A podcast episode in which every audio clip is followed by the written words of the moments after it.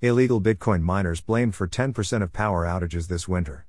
Iran became one of the first countries in the world to legalize Bitcoin and other cryptocurrencies. Mining consumes more energy than some entire countries. Iran produces 19,500 Bitcoins a year, compared to 324,000 globally.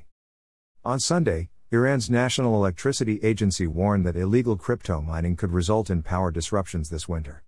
Unauthorized Bitcoin miners have been accused by Iranian officials of consuming a lot of power. Illicit Bitcoin mining is to blame for at least 10% of power outages this winter, according to a statement released by the Iranian state news agency IRNA.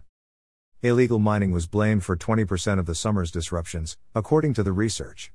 Iran became one of the first countries in the world to legalize Bitcoin and other cryptocurrencies in September 2018, but miners must first obtain authorization. Authorities said in May that illegal miners, who typically get subsidized electricity, use six to seven times the amount of energy as licensed miners. Iran put a temporary halt to all Bitcoin mining in the same month, just a day after its energy minister apologized for major power outages. The ban was lifted in mid September by the authorities. Authorities raid illegal cryptocurrency factories on a regular basis, according to Iranian news sources.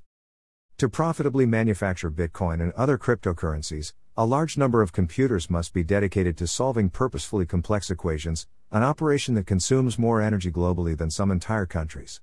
Last month, an Iranian official suggested that cryptocurrency may be used to get over international sanctions against the Islamic Republic. He was speaking while the Iranian parliament debated research into the extent of the country's cryptocurrency industry and how to use the technology effectively. According to the study, Iran produces around 19,500 bitcoins each year, compared to 324,000 globally, and over 700 bitcoins are exchanged every day in the country.